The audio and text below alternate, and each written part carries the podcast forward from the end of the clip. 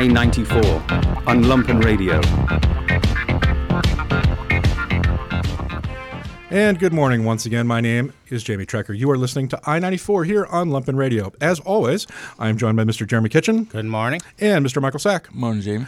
And today we are going to be discussing an imprint called Archipelago Books. We have uh, Kendall, uh, the publisher, coming in, calling from New York. Kendall, are you there? Yes, hi. How are you today? I'm well, thanks. Thanks for having me. Thanks so much for joining us. Archipelago Books, for people that don't know, publishes fiction and literature in translation. And today we're going to be having uh, a number of selections from those books read to us. Uh, and we're going to start off. Jeremy, why don't you take it away with uh, the copy of the book that you read? Because we, we covered, I think, five or six books from this imprint. Yeah, five, I think. Five. So, pretty interesting stuff. For those of you uh, who might have remembered, this was on the schedule in November. Unfortunately, Kendall uh, was sick during that show, so we have rescheduled it for now. And today, of course, we are taping on January 7th. Yeah, thanks for coming back, 28th. Kendall. Thank you so much for having me back. Guys, you want to start off discussing uh, what Archipelago Books is? Kendall, why don't you give us some of the background? Obviously, you're- you're a nonprofit press. You do world literature. You've, you've published close to 100 books. Is that correct? Yeah. Yeah, over 100 at this point. Um, we do about 12 to 16 books a year, and the press was founded in 2003 by Jill Schoolman um, when she was just 35 years old um, out of her apartment in the West Village in New York. Um, and uh, it was just her and her cat, and then I think an assistant in the very beginning. And it sort of um, grew up from there. And uh, we have books translated from over 30 different languages at this point. Um, we are a nonprofit. Um, we uh, we publish classic and contemporary literature and translation, exclusively translations, actually. Um, and uh, and so at this point, um, we've also started a um, children's book imprint. Um, we're translating picture books um, from languages uh, um, into English. So um, so yeah, Archipelago Books uh, is a huge part of my life. I've been there for five years now, um, and I'm very excited to discuss um, some of our, our latest books. Kendall, I had a question for you. This is um, for our, our listeners that may not know, and I, I I don't fully understand it either. So, your imprint has books from all over the world Africa. Um, I read a book from Bosnia, Bosnia Herzegovina, and there's just a myriad of countries. How do you find out about these books? Because some of them aren't huge blockbusters. Um, I know, you know, you, you guys put out the My Struggle series, which was a was a big one. But these these lesser known authors that people, how do you discover them? Are they submitted to you, and how does the process work for, let's say, you know, a, a work in translation from Africa? Yeah, of course. Well, the books come to us in all sorts of different ways. Um, primarily, actually, from literary translators that we work with um, and that we've been working with for many years. So occasionally, um, a book will come to us through an unsolicited submission. Um, sometimes they'll come to us through agents. Um, sometimes they'll even just come to us uh, from emails into our info box, um, sort of interested readers. Um, and we also have relationships with foreign publishers and foreign editors, foreign agents. So really, I mean, each book has its own story. Um, and yes, the Karl Ove Knausgaard books, My Struggle, are certainly our you know best-selling books. That's our that's our New York Times um, bestseller. And fortunately, all of the attention that we've gotten from those books has um, brought more attention to our, our other books, our sort of lesser known titles. Um, we've seen um, the press grow because of that extra attention. In terms of the, the, the African literature specifically, Jill has a special um, interest in African literature and um, she has relationships with many sort of prominent um, writers and editors there, um, including some of our early authors, um, Breyten Breytenbach um, among them. So I think it's sort of an organic thing. You know, the the conversations begin began early on, and um, from there we're always getting you know tips from from friends and people abroad about what books we might be interested in. And Jill often reads the African books. Um, in French translation, or if they've been written in French originally, you know, in the original, um, uh, before we decide to take them on. For you bookstore fiends out there, you might um, you might have come across and recognized Arch- Archipelago books physically without under- knowing that it was Archipelago. They have a really unique format and size to their books. I don't I don't know the exact size. Um, they're all a little bit different, but none of them are the typical what they're not a half Yeah, they're not a typical trade desk. It, it reminds me very much. In fact, I, I'm glad you brought that up. W- That I'm assuming that was a conscious decision on your your guys' part because it kind of mimics what I remember. Uh, in a sense, the feel of the old Penguin books. You know, the, when you picked up a Penguin book, it always had the same kind of look to it, and it, it kind of carried over that sort of brand quality that you expected from from the book. It made it recognizable on the shelf. Is that something you guys went for as well? Yes, absolutely. We wanted to have. I mean, many small presses um, do this. NYRB does it as well. Um, you know, the to have that uniform um, look, it, it helps you as a as a small small press um, uh, to sort of stand out, and and for for the average reader to sort of um, maybe even unconsciously recognize, you know, um, oh, this looks like this other book that I enjoyed reading. I did it for Um, sure before I knew Archipelago's name. Yeah. Absolutely. Yeah, no, that's great to hear. I mean, we the books are all sort of different shapes and sizes, which is um, which we kind of we kind of make a decision about each book based on you know the, the page length and and so on. But um, but yeah, that most of them are sort of a square shape, um, and then on the on the front you'll see there's sort of a, a framed image um, piece of art in the middle of the book. Um, so yeah, I, I quite I quite like the design. One thing I wanted to ask you before we, and we are going to discuss uh, Karl Ove's work as well before uh, for too long, but I wanted to ask you just because I think it's of interest to our listeners. Obviously, you guys have the hardback rights to this, and, and FSG has the paperback rights to this. Um, was that something that allowed you guys as a press? Uh, you know, in the record industry, which I have some knowledge of, you know, when, when people sub-license albums to other labels, it usually is a way for a smaller label to make money off a bigger house and support a whole bunch of other projects. Is that the case for you guys as well?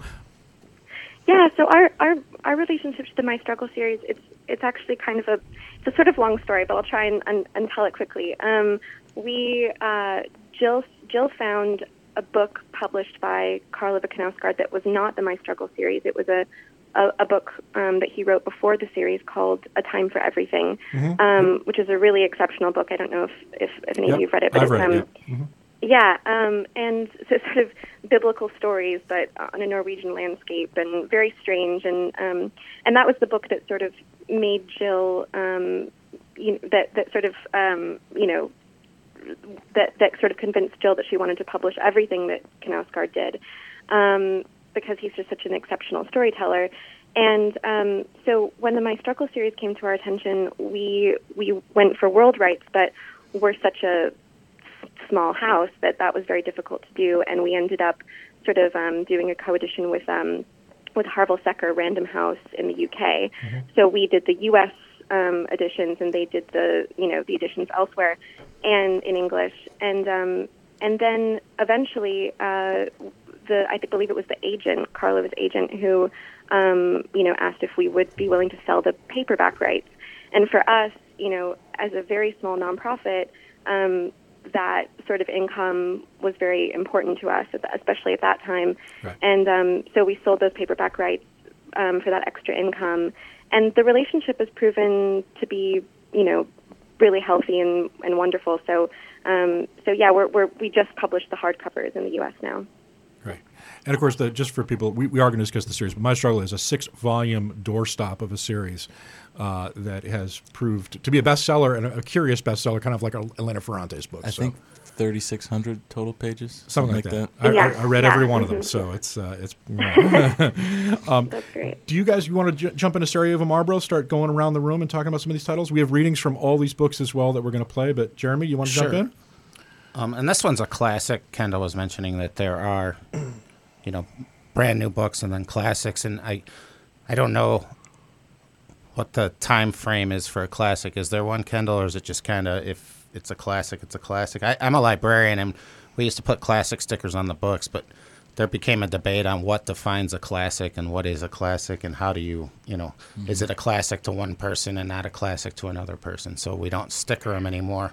Um, so I'm going to say this is a classic because it's from the 90s. Is that a fair Sort assessment? of a, a, a, con, a contemporary classic. I A would say, contemporary yeah. classic. That's a good way Okay, to, to okay, thread the needle there, Kendall. That's an excellent uh, way to put it. Um, and I am not a very good um, pronunci- I'm not very good at pronunciation of foreign authors, but I'm going to say Malenko Jurgovic. Is that close? Yeah, Mil, Milyan- Miljenko Jergović, I, I believe, yeah. Milyanko Jurgovic. Um, and this book, I actually, you guys sent us a bunch, and I actually had this on my shelf. I, I I'm a fan of the of the imprint. I, I um I frequent a lot of independent bookstores in Chicago, particularly 57th Street Books, and I whenever I see your you know, and it's that what we were talking about the design. I grab them, but this was on my shelf, and I ended up reading it for the show, and I ended up loving it. But it, uh, Sarajevo, Sarajevo Marlboro is a it's a series of 27 stories um, written by a Croatian author. Um, it was translated from the Croatian, and it's about the uh, you know the situation during the war in, in the former Yugoslavia, and it's um, as as you can imagine, it's it's pretty intense subject matter. Um, it's not something I would recommend to my mother. But but if you're um, you know it, it's in a weird way. I, I, I liked how the, the stories were interconnected, but I'm not saying that it it reminded me of the writing of the things they carried, but the structure. Um, it, it just kind of brought a um, just the way that the stories were interconnected. It really gave you a good idea of what it was like. Um, and there was also this kind of this like passive pain that you feel throughout the novel. Uh, excuse me, throughout the stories. Um, one in particular, um, I read the whole book, but we're going to talk about two stories. One is The Gardener, which we have a reading from, but there was another one um, called A Diagnosis. Kendall, has it been a while since you've read this, or?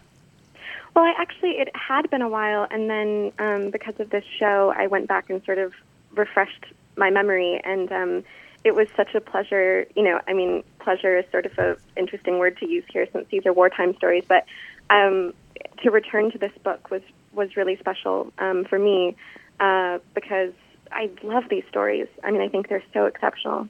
They are exceptional, and I was blown away. I, I you know, I was telling Mike and Jamie this morning before the show. We usually all have a little pile of books for the show and not for the show, and we we have a little like literary gathering in the mornings on Sunday over coffee. It's usually quick, but. Mm-hmm. Um, I think Kendall makes a good point. Actually, I want to back up just for a second because Sure. she said, you know, she found reading the stories pleasurable, and I think that's a really interesting thing that we we sometimes delve into. These are not pleasurable stories in a weird way, oh, but oh man, wait till we get to. The I I know, movie. with, you know, but I mean, and, and some of the stuff that we're going to come to, you know, we, we talk about. A, there's a book also by an Argentinian author who was tortured by the by the junta that we have an, an excerpt from as well. That's also very grim. This is an interesting thing because we do read for pleasure. You know, one of the things we do is is reading as a diversion. It's something that you do uh, solo. It's an enjoyable act. I'd, I'd really like to dig down on this. Is can you find pleasure in a weird way in reading about horrible things? absolutely, and you know that from me. I, well, I know, but I mean, it's a, it's an interesting thing, right? Because it, it seems very oxymoronic. Well, think okay. The example that I use, and I get back to this a lot because it's one of my favorite books, uh, is Blood Meridian. And when I recommend it to people at the library, I say it's the most beautifully written carnage that you've ever read. You know, Right. it's beautiful, and it's but it's horrific in, in in its content. And um, you know, there's there's always the argument. It's like, do we, you know, when we read for pleasure, do we want to read about things, but do we also want to bury our heads in the sand? Um, one of the one of the criticisms I read of the read of the collection of stories discussed how you know the West kind of propped Tito up as ba- you know as balancing out um, the former Yugoslavia, and then after you know it kind of led the way for uh, I can never pronounce his name, the the dictator after Tito Mil- Oh, Milosevic. Milosevic Yeah. um, and how the West, you know, they we kind of buried our heads in the sand during this whole thing, and you know, I was always troubled, you know, like particularly like when we invaded Iraq the last time, they're like, well, Saddam Hussein's a really bad guy, so we're going to invade Iraq. You know, that was kind of the, you know, I'm obviously summing up here, but like the the stuff that was going on here was beyond horrible. It was ethnic cleansing. It was systematic, you know, rape of murder of It's entire- genocide, yeah. yeah, genocide. And they've been convicted of it too. Yeah. I mean, so and you know we kind of just turned our back and this is a european ally you know and i think in the title of the book itself uh, for those unfamiliar apparently and i, I learned this from uh, from the uh, introduction and from some criticisms but apparently marlboro um, creates blends of tobacco in different regions of the world Yeah, yeah, Marlboro 27s. yeah, so they, you know, so you can uh, get people addicted. And I used to smoke heavily, and I was uh, lived in Europe for a while, and the Marlboros there are different. However, that's neither here nor there. But um, you know, one of the stories, the guy opens a packet, and you see inside it says Sarajevo Marlboro. So, and it's kind of like this hidden thing, and I think it's it's reminiscent of like a theme in the book. It's like this this whole situation that's going on is kind of hidden from the eyes of everyone else, and no one was really paying attention. Um, and I, I think that theme kind of runs throughout the the stories. And uh, would you would you think that's a fair summation of the theme, Kendall? Yeah, absolutely. No, I think I think that well, so so what so what Jergović did here was something really innovative. I think, especially at the time. Um, these are war stories, but they're done in this totally singular way.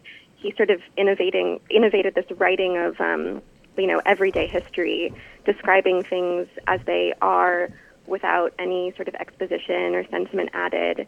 Um, he ends up doing something really moving and really heartbreaking, and something I think great literature does sometimes. He shows us at once, you know, why we insert meaning into things, into small things, into objects, and into people and places, um, and also reveals those objects and people and places as ephemeral or often ambivalent. But there's so much compassion in these stories and so much restraint, which is, I, th- I think, what makes it, you know, a pleasure to read. These are deeply humanist stories showing the importance of human connection, but also often, you know, its futility in the same breath, if that makes sense. Well, I, I agree 100%. One of the things that you can really feel is there's a distance, you know, um, in the stories. And one of the stories that we're going to talk about, you know, they're getting water and a, a woman gets hit by a sniper and it's a friend of the, the, the narrator. And it's like there's a very and a lot of wartime writing is like this there's a there's a distance between people even though you may love or care about this person but when people are getting killed all the time you kind of have to have this um, you know and i'm a vet too and it's it's we used to call it combat block you know where you just kind of uh, Barrier.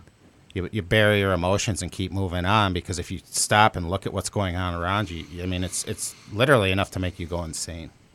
Before we uh, we get to the reading of the gardener, I want to get back to what what Jamie brought up, and I think that you know maybe for people who don't who aren't drawn to the darker side of literature, it, saying you take pleasure in it might sound sadistic, but they're all different kinds of pleasure, and I I, I think for me anyway, it's not a sadistic pleasure. It's more like um, being invited through a door that, that a lot of people don't walk through, and and being part of a conversation that uh, you're normally not privy to, you know, or growing up in a household where you just don't talk about certain things. All of a sudden, the floodgates open, you get access to everything.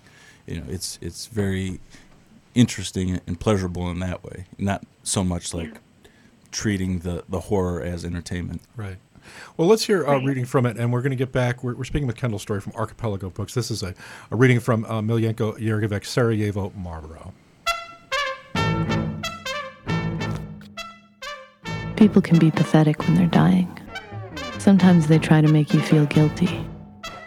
Jan Palach doused himself in gasoline and then lit the touch paper. Take the 80 year old guy who can't bear to stop breathing. He's having a tube inserted in his throat while his relatives sit in the waiting room whining. Hospitals are full of people who grab hold of their souls. They fight over them like women fighting over bread in a bakery line while mortars fall outside. In the end, of course, some playboy living a Dolce Vita announces that suicide is the only real philosophical question. We were coming home with our water when the shells began to fall, so we ran into the nearest building. The hall was already full of people. Ivanka leaned against the wall and put her canisters down, but I didn't let go of mine. She lit a cigarette, and then the place just exploded. People fell to the ground, and then one by one they stood up again. All except Ivanka, that is. She didn't get up. At first, because there was no trace of blood, I thought she'd simply fainted out of fear. I lifted her head, but it didn't feel right. It was as though her neck was made of rubber. Her hair was covered in dust from the ceiling. I cleaned it off with my fingers. The emergency doctors rushed up in white coats, and a boy with a face like Kafka's tried to find the pulse on her neck. He was slow and methodical, as if he were playing the piano. I saw his fingers dance on Ivanka's neck. It made me angry. I just wanted him to stop, but there were lots of people around, so I didn't say anything. I think I was jealous. They put her on a stretcher and carried her away. Nobody spoke to me all the time I was there. The crowd began to disperse. I was left on my own between the four canisters. I picked up the two I had been carrying. Water was pouring out of them like the streams of water from those statues of little boys at Dubrovnik. Her canisters were still intact, so I picked them up and went outside. It was a beautiful spring day, and by now the sound of gunfire had vanished. I covered the 30 yards or so to our building and then decided to go for a walk, so I turned back and went in the opposite direction. Two soldiers were running along the bank. Some boys were playing kickball on the grass by the art school. One of them kicked the ball awkwardly, and I caught it on the volley. To be honest, if I hadn't, I think it would have ended up in the Miljacka River. I met Tadija by the Two Fishermen Cafe. He asked me where I'd been exactly when the shelling began. I was afraid that he'd ask me about Ivanka. We sat down on the wall in front of the restaurant and he cut a cigarette in two with his penknife. He took the half with no filter. Wittgenstein was afraid of going mad, I told him, and that's why he became a philosopher. I don't remember what he wanted to be in the first place, a gardener or something. Tadija shrugged his shoulders and exhaled the smoke. A cold sore was visible on his mouth next to the cigarette. Ivanka's funeral was brief and rather superficial. When it was over, I went to the market and found seeds for carrots, parsnips, and lettuce among the old shoes and the ludicrously expensive tins of beef. I bought a few packets and went home along the back streets in order to avoid meeting people I knew. The washing Ivanka had done a couple days earlier still wasn't dry. I buried my head in a damp white shirt. It's odd. Even when the sun shines, nothing dries. I cooled my face and pondered. Heraclitus only cracked jokes at his own expense, but Zeno made jokes against the world. Plato was a transvestite who dressed up humanity. Somebody should have bumped off Socrates to stop him making such a performance of his death. If you want my opinion, philosophy is just a video game. I put the shirt back on the line. My face hadn't left any marks on the fabric. And that was a reading from Sarajevo Marlboro, read by our reader, as always, Shanna Van Volt, music by Jaimie Branch. Thanks so much to International Anthem for that one. Uh, pretty powerful and grim stuff. I think we were just talking before the break about whether you can get pleasure from that. Jeremy, I know you had a comment you wanted to make about that story. Well, when I was talking about this, like methodical detachment, I guess, for lack of a better uh, description, he just was at you know that he was at the well getting water with his friend. She gets sniped, and then you know he turns around, you know, saves a kickball from going in the river, and then has a cigarette with the doctor, and then then the story goes on, and you know he become he starts growing uh, vegetables and, and and sharing them with the same doctor, and what I my interpretation of this and everybody's might be a little different but is like you know he's bringing life back into the world after you know after tragedy even though it's in a very subtle way and it's just a few you know measly vegetables. But i think in situations of scarcity and terror which this is um, you know sometimes the little things mean a lot and just to sum it up in a pretty simple way and i think that's prevalent throughout the throughout the stories.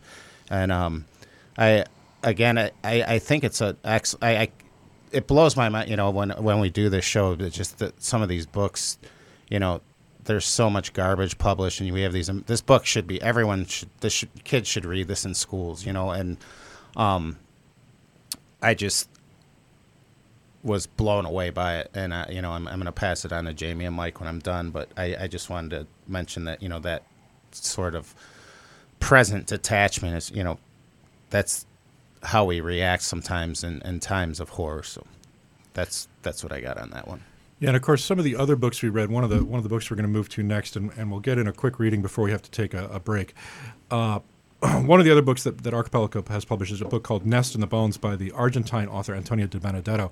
Di Benedetto is a guy actually that is not well known in uh, North America. In South America, his uh, novel Zama, however, was a bestseller. Uh, and he, uh, as I believe I, I, referenced earlier in the, the uh, program, he published a number of collections in the 40s and 50s, but in 1978 he was imprisoned by the military dictatorship that then ruled Argentina.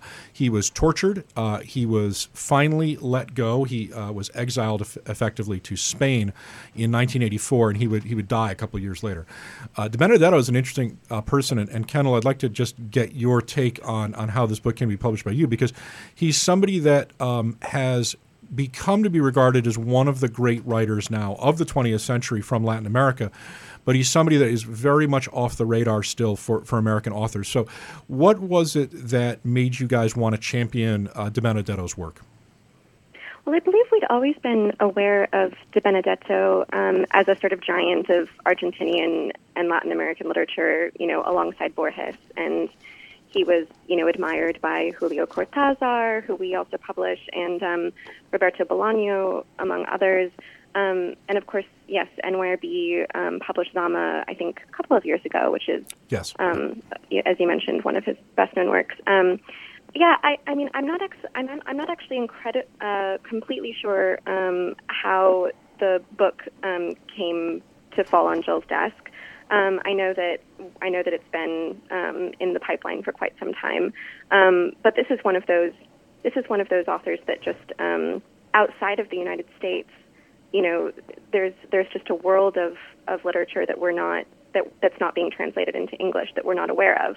If you go to Europe, people know who Di Benedetto is. People know who Jergović is. Um, so I think I, I think that this is one of those um, perhaps it's a discovery for people here, but it's certainly not a discovery in other parts of the world. I believe that it's three percent of books that are published in the United States are in translation. If if that statistic's still accurate. Yeah, I mean it's so it's it's difficult to um, to put an exact percentage on it, and I'm sure it fluctuates in a small way each year. But Sure. yes, that's that's believed to be um, the right number, and um, which is astonishing because when you look at other countries, that number is so much greater. Um, and of course, we do. I mean, the United States publishes just an exceptional number of books every year um, written in English. So there's that. It's a huge industry, but um, but there's there's also kind of a I think a sort of a fear of you know, and I think it's changing. I think we've seen a sort of steady p- proliferation of um, literature and translation over the past you know five ten years, and people like Elena Ferrante, people like Karl Ove Knausgaard, I think, give larger publishers, um, you know, a, a certain more faith in, um, more confidence in, uh, in in bringing on foreign books. But um, but there's still this sense that, you know, if the author is foreign, if the author doesn't speak English, you know, you can't put them on the radio. You can't. It's harder to you know do events or do a tour and so on. Um, so there's a bit of there's a bit of resistance still, but I'd like I'd like to think that that's changing. With uh, with such a small segment of the market being literary translation, um, I've I've noticed a small trend, and a little bit of I pay attention to it of of um, literary translation programs growing in universities. There seem to be quite a few now, but the market's staying the same. So I imagine that makes it pretty difficult for for translators to make a living. What is Archipelago's relationship like with its translators? Yeah, so I mean, I'm very proud of our relationship um, with our translators. For one, as I mentioned earlier, they're frequently the gatekeepers or the ones who introduce us to projects. Um, I think if I if I could give any sort of advice to um, the literary translators that might be listening, um, it, it's to you know to to really champion your authors and to and to pitch to um, to small independent houses. Um, and, and to build those relationships so that then down the line, um, when you stumble upon, you know, a, a book in a language that you translate from, you already have these, you know, friendships with editors and so on, and you can and you can say, hey, look at this, you know, I know your taste. I think this is something you'd really be interested in. Um, we we're you know we believe that translators are incredibly important. I mean, they're the most vital force in what we do, um, bringing these books into English in a way that you know. Um, in a way that preserves the spirit of the text. It's just, I mean, it's an, it's a very, very difficult art form, and it's generally very thankless in terms of um, payment and so on. So we try and um, we put our translators' names on the covers of the books, which um, not everyone does. Um, I think it's done actually pretty rarely, especially among the larger houses. Um, we send translators on tour if they if they you know are open to it and available. We try and do tours for translators, particularly when the author um, is either you know dead, which is the case, um, you know, Yes. uh, fairly often, or if the if the author doesn't speak English. So we, we try and involve the translators as much as possible. Well, we've got to go to a break, but let's uh, we'll take it out with a reading from Nest in the Bones. This is from uh, Antonio Di Benedetto, and then we're going to be right back with more from Kendall Storey and Archipelago books.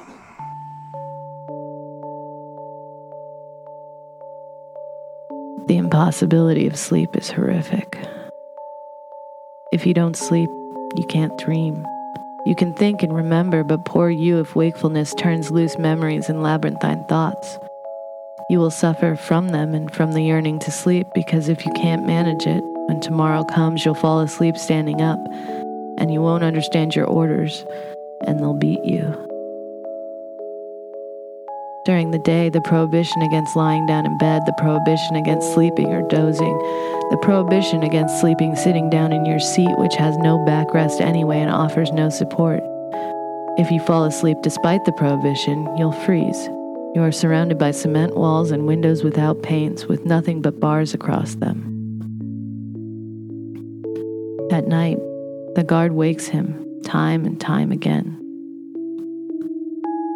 One evening, the guard doesn't show, not even to glide down the corridors and pound the bars with his baton. Suddenly, the light comes on, controlled from outside. It goes out, and with it, the fear of a nighttime inspection when you would have to jump up naked and chaos and destruction would ensue. The light turns off, and when the tension goes slack, I return to my sleep and my fancies. Then the light erupts again, over and over, cutting off and on with interims of brightness as though to let flower all at once fear, disgust, and hope. It comes on, it goes off, all through the night. It goes off. The man dreams he is dreaming that the guard won't let him rest. The guard wakes him up with a violent shove and rebuffs him. You're asleep? Get up, it's daytime. And welcome back. You're listening to I 94 on 1055 FM Chicago WLPN. This is Lumpen Radio. Just before the break, we heard a selection from Nest in the Bones by the Argentine author Antonio Di Benedetto. And we've been talking a little bit today about finding pleasure in horror. And uh, I was actually the person that read uh, Nest in the Bones. Interesting book uh, because much of what Di Benedetto writes about is coded language for other things, and it's interesting because we've we've talked a lot about in this program, particularly with with literature from Eastern Europe uh, during the Soviet era. There was a lot of coded language that was used uh, to talk about sensations, feelings, and political ideas that couldn't be openly published. Chinese literature does that too. yeah. Yes, absolutely. And of course, we've talked about uh, Cixin Liu's Three Body Problem on the show uh, previously as well, which is another major work in translation that's that's found some success. We should give uh, them credit uh, as well over at Tor Books. But one of the things that was really interesting to me about this book, it, it you know, obviously Di Benedetto is is passed on. I would be very interested to see what he is going to make of our current political landscape, because the things he was referencing was an autocratic government in Argentina that routinely prisoned uh, artists and members of the press. I, I think he would have a great deal to say about our current political climate here in the United States. And uh, when I was reading the book, I thought quite a bit about that. And I wondered, uh, Kendall, if you could talk a little bit about whether that kind of resonance is, is one of the reasons you guys have put this this forward right now. Well, sure. I mean, there were so many reasons that we. It, I, I don't know that the political situation um, here in the U.S. was the sort of driving force for why we publish it now. I think it just felt like an urgent um, work of literature, and you know, urgent in the sense not not just um, sort of in what it in in its political importance, but also um, in the prose itself, and that alienation that you talk about, the sort of um, you know the, the the bleakness of the of the work. Um, he manages to do that in his writing in this incredible way. I don't know that we ever really make decisions about um, the books that we publish in a sort of conscious, um, strategic way. Um, you know, to to sort of um, uh, comment on like the, the moment that we're living in. Um, but I think that that's what literature does on its own, if that makes sense.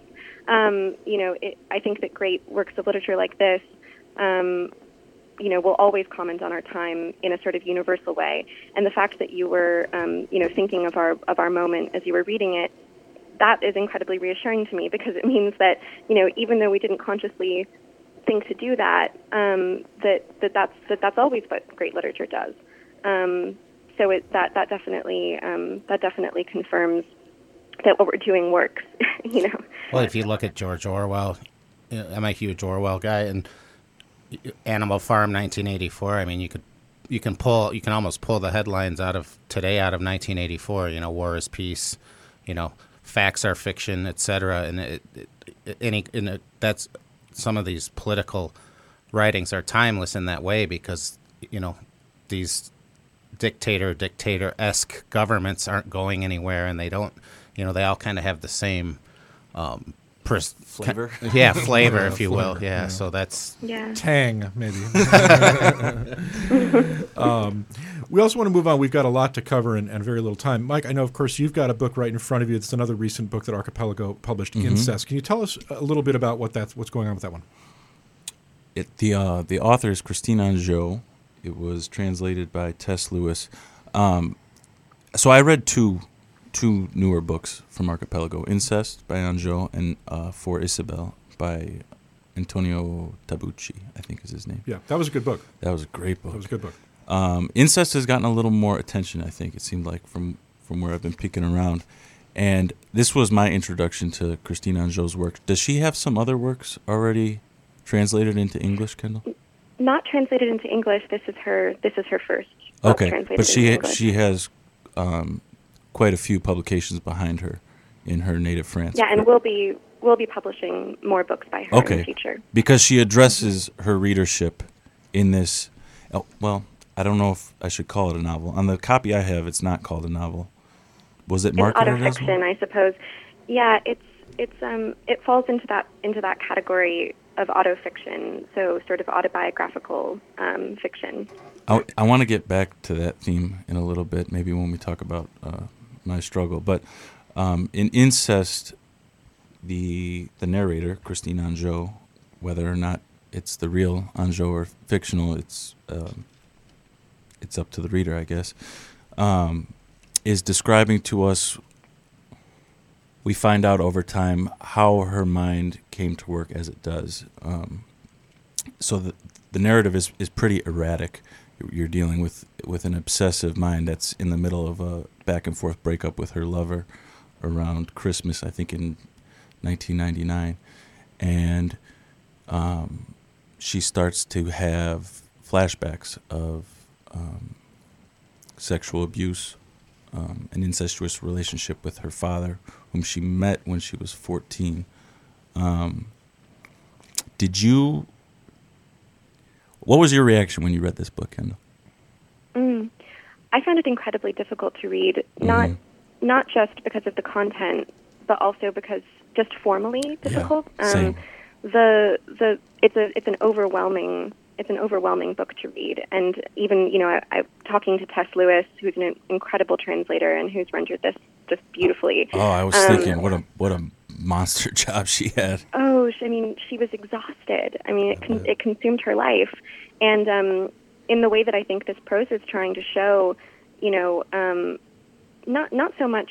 You know, um, I think there was a, a reviewer. I mean, it might have been Elaine Margolin. She thinks she wrote that incest is astounding for what it refuses to do, because there have been some recent memoirs on incest that are all about, you know, healing or um, for even forgiveness or therapy, and she sort of avoids all that. And what she tries to do is show how it's, you know, just how that how that's consumed her life, and it's reflected in the in the language, which is so fragmented and chaotic. And you know, I really honestly, I mean, I found it I found it very overwhelming. What what I, I did as well, but there are bursts of clarity throughout the book where um, either she's talking about memories she has from her past, and it's it's very vivid and straightforward, her recounting these memories, or when she's talking about writing and what writing is for, for her.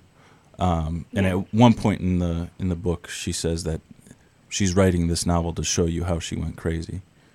Um, Yeah. so that there there are points in the book that that um, shine through more clearly than others. Yeah.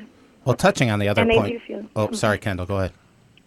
Oh no, I was just going to say that those are the sort of those are the anchoring moments that I think make Yeah, make it a good way to possible for you to move through the book, and and it's what I th- I think it's really incredible what she's done. Um, anyway, go ahead. Uh, it's okay. I was just going to mention, you know, it's it's very American to be like, you know, t- to have some kind of like romantic catharsis after their abuse in these, you know, in these memoirs and things. It's, you know, Yeah. there's always like this happy ending, and it's, you know, sometimes there's not happy endings. You gotta, it, it's years of intensive therapy. Yeah. Or, she has really messed up, Yeah. complicated feelings. you know? yeah, and and that's I think that's normal. I think that's what Right. humans do, and we have this obsession with finding happiness at the end of the you know light at the end Yeah. of the tunnel. You might not be referring to the Kathryn Harrison book, are you? I don't know that one. Kathryn Harrison's The Kiss, of course, came out No. in '97. That was the incest memoir that kind of Oh. started the whole. No, I don't know it. I was just thinking like that whole wild, like Cheryl Strayed kind of, you know, and being a librarian, I, these cross my desk all the time, and you know, it's it, there's always like you know, there's this we're, we're in this constant s- search for happiness, and happiness is fleeting. There's no like you're not going to end up in La La Land with bunnies on your shoulder. You know what I mean? It's just that's not how life works, and I think the the uh, you know the pop psychology that we immerse ourselves in is more of a disservice than you know. I you could probably get a lot more out of writing this book than you could from you know. Have you ever had a bunny on your shoulder? Terrible. I've had I've had a bunny in my arms. Oh. Uh, Yeah. they're terrible pets. They They're poop on everything. we got we got to move on. But one thing I did want to mention, because I did skim incest uh, before Mike took a look at it. it. It did remind me very much of Kathryn Harrison's The Kiss. The the author, it should be also known, uh, is up for a major prize right now, the Albertine. She has won prizes, and she is currently, um, if I'm remembering correctly, she's on a talk show on France's number one channel, which is kind of their equivalent of The View. Uh, I've seen her come across there. But I did want to bring up one thing. This seems to fit into a pattern right now in French art. Uh, I'm thinking of the films Irreversible. Uh, there's a crop of new horror films coming out in France that are very female centric, dealing with sexual abuse and sexual history. Um, and people that are interested in, in this literature, not only, you know, take a look at the, this book from Archipelago, but there's a wider movement that's happening in, in French cinema and French art. And, and this does feel like it's a piece of it. Yes. Moving on, we should talk about uh, your bestseller because you do have a, a six-volume doorstop of a book by uh, from the frozen Nordic wastes. Uh, Karl Ove Knausgaard must be the most unlikely bestseller that I can think of. It, it- for people that don't know who, who is, um, my struggle when it was initially released caused a bit of controversy. First of all, because the title, which references Hitler's Mein Kampf, which means my struggle. My struggle is basically a six-volume um, purported autobiography of Knausgaard in various points in his life. Um, and one of the selections we're going to read, I, I will point out that if you actually think for 30 seconds about this, you will you kind of puncture the illusion that that Knausgaard is trying to, to to create because when you read the books. Um, they are very long. They are almost banal in their prose. They're very spare and kind of simple. There's no flowery language, nothing fancy. What they are is immersive, however, and they purport to take you through the kind of very boring day by day existence of of himself and his family and his friends. Um, obviously, the the excerpt we've taken from is from the third volume, which is him uh, as a young boy growing into a teenager, going to high school. He's approximately uh, ten to twelve years old here in this in this reading. Um, if you think about it again, you know he didn't write everything down when he was ten to twelve, so all of this stuff that he is retelling to you obviously is mainly fictional, but is made up on on true stories. Um, you will hear in the reading that um, it's while the prose, and I, I don't mean banal in a bad way. That's that's not what I mean because I think Knausgaard's used that himself. It is just a very kind of straightforward telling of what happens by the second in his life, and it's you kind of have to experience it because if you do get into it, it's very immersive and very satisfying. If you don't get into it, it could be the most boring thing you've you've ever read. So let's let's play a, a quick selection here, and then we're going to get back because obviously this is an international literary sensation. Has been a bestseller all over the word, world. Uh, this is Karl Knausgaard's My Struggle, a selection from book three.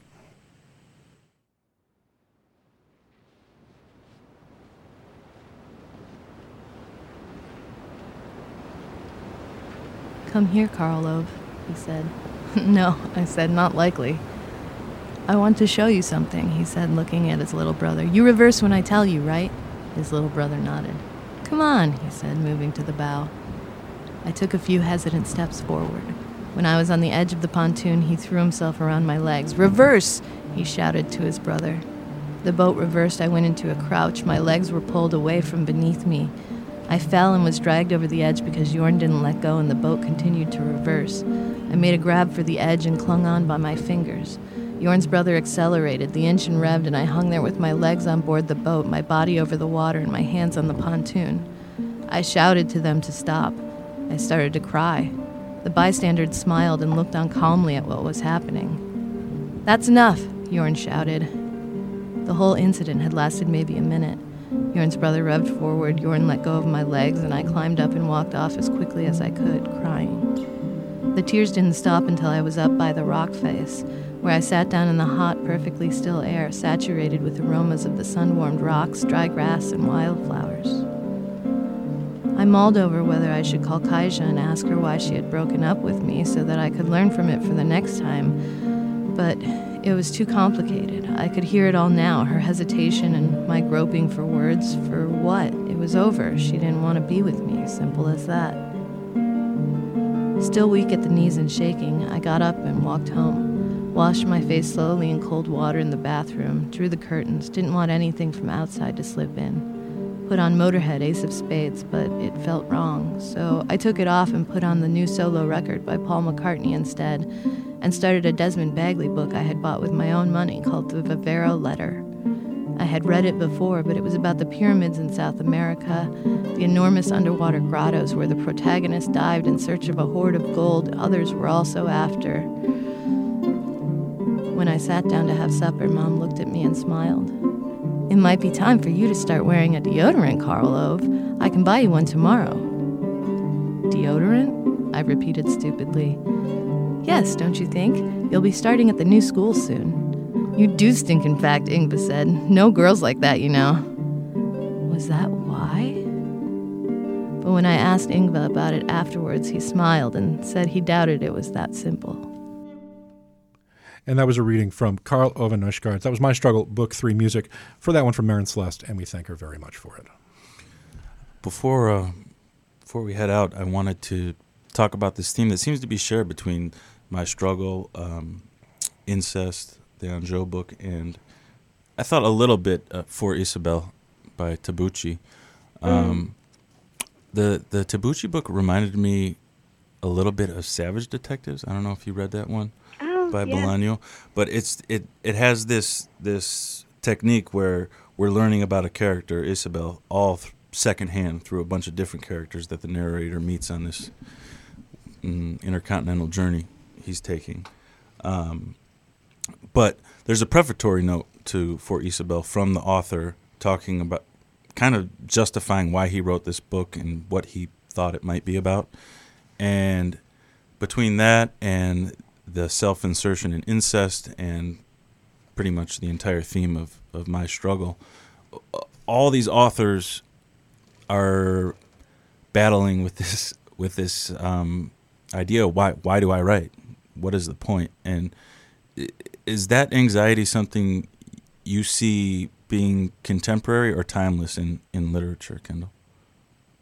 I mean, in a way, I think I, I, I think certainly timeless, but I but I would say that um, lately there's been a sort of resurgence of of, um, of autobiographical fiction, and and also I think readers are very interested now more than you know they have been in a long time, and um, in you know memoir and uh, you know biographical criticism. And and and and it's it's partly this sort of interest in um, the personality of the author, the celebrity of the author. Um, there's a blurring of lines, and I don't know if it's social media. I don't know if it's like the information age, the internet, or what. But um, but people, you know, even even Elena Ferrante, who we never we don't even you know know who she, she is, is um, technically. Yeah, um, we've got a pretty good idea. yeah, yeah, yeah. That, let's right, let's be honest exactly. about that. We have a pretty good idea. That, that's true. At this point, that's true. But um, but we, but people people are sort of obsessive about about the author. Who is the author? You know, um, and and how much of the author is in the book. And I think that all of these books that we've discussed today, cont- you know, the author is on every page, but um, but sometimes more explicitly.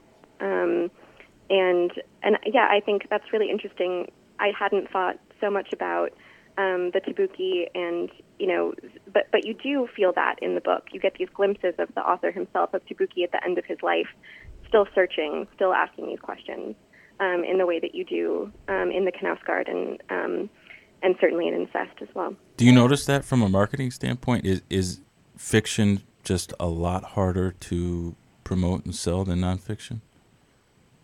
You know, I'm I I think it is. Um, I'm in the sort of fortunate position of not worrying so much about um, you know being being a being a very very small independent nonprofit. We don't spend a whole lot of time paying attention to like trends and marketing and that sort of thing. But um, but I would say that you know based on all of my my friends in publishing and what I observe of the larger community, yeah, I think I think fiction is, is more difficult to sell.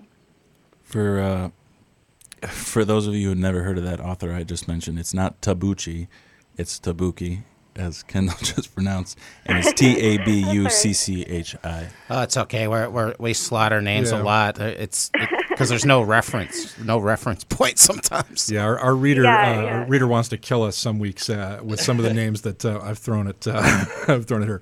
I want to remind everybody, by the way, if you're if you're interested in finding out more information about Archipelago Books, they do have a website, as every modern book press does. It's archipelagobooks.org. That's .org, not .com. Archipelagobooks.org. Uh, Kendall, can you give us just real quickly? We only have a couple seconds here coming up to the end of the show, but you have a couple new releases coming out. Can you quickly run down what readers can expect from you guys this year? Oh, sure. Um, well, partic- we're particularly excited about a book called Love by Hanne Ørstavik. Um, she's a Norwegian author. Uh, she's written a, a very, very slim, um, very bleak in the in the sort of theme of what we're speaking about today. Um, book about a mother and son who've just moved to northern Norway, and it follows them both in their um, sort of sort of shifting between uh, between their two consciousnesses um, over the course of just one day, uh, and it's it's just an astonishing little book. Um, we also have uh, we also have a book a book of poetry. Um, we haven't talked about any poetry today, but we have a book of poetry coming out by the great um, Gershom Scholem. Um, he's one of the 20th century's, you know, sort of maverick scholars of religion. Um, sort of introduced the study of Kabbalah and Jewish mysticism into the academy. Um, so, and he's been very influential for a number of poets. Um, and then I would say another one to look out for is a book called Pearls on a Branch, um, tales by tales from the Arab world told by women, um, by Najla Khoury, translated by Inea Bushnaq. Um, was traveling with this theater troupe um, during the civil war in Lebanon, um, going to putting on shows at Palestinian refugee camps and villages. Um, and she was doing these plays based on oral tales, and so she was just traveling, collecting all of these stories. Um, so she chose a hundred of those stories and published them in Arabic, and then we did 30 of them in English. Um, that's a really, a really remarkable one too, and that's coming in March. Great stuff. We've been speaking with Kendall Storey. She is an editor at Archipelago Books. Again, once again, archipelagobooks.org. They do literature and translation, some fascinating stuff, especially if you are a Karl Ove fan like I am. Quickly, before we uh, end the show, I uh, want to let everybody know we've got a very busy schedule. We're going to be speaking with uh, Ivy Pochoda next week. Uh, she's got a new book out. And then we are live at Haymarket Books the following Thursday. That's the 18th with Joe Allen. Uh, At Pilsen Books. at Pilsen, excuse me. He's a Haymarket Books author. Uh Pilsen Community Books, yeah. That'll be at 7 o'clock as always. That's the third Thursday of the month. We're, we're live at Pilsen Community Books usually. And I can tell you two things that are coming up. E Viewing will be live with us on February 22nd Yes. at Pilsen Community Books. And not yet announced, but it's coming up. We will be doing a live show at Quimby's uh, in the near future. We've got a, a pretty packed March schedule, it looks like, coming up. Uh, we also have one of my favorite authors of all time, Gary Indiana. Gary which I'm Indiana will super be- stoked about. So. Gary Indiana and Frances FitzGerald will be on the show. Some some National Book Oh, Award yeah. winners. Right, I know. Just packing them in. All right, with that, I want to thank everybody as always for tuning in. Thank you so much, Kendall, for joining Kendall, us today. thank you. Really Thanks appreciate for it. having me. Thank you. You're Thanks wonderful. much. Thanks, Kendall. We will see you next week. This has been I ninety four on Lumpen Radio.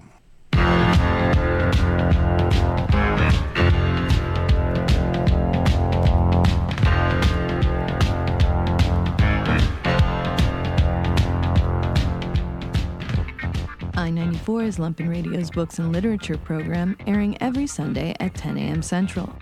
This episode featured work from Archipelago Press. Additional music from this show from Justin Cholwa and the Lumpin' and International Anthem Archives. The episode was our first of our second season and first aired on January 7th, 2018. I 94 is a Lumpen Radio production, with readings by Shanna Van Volt, show intro and promo voiced by David Green, music by Laurie Johnson and Bill Bennett from the KPM archive. For more information on I 94 and for past episodes, visit E EYE94.org.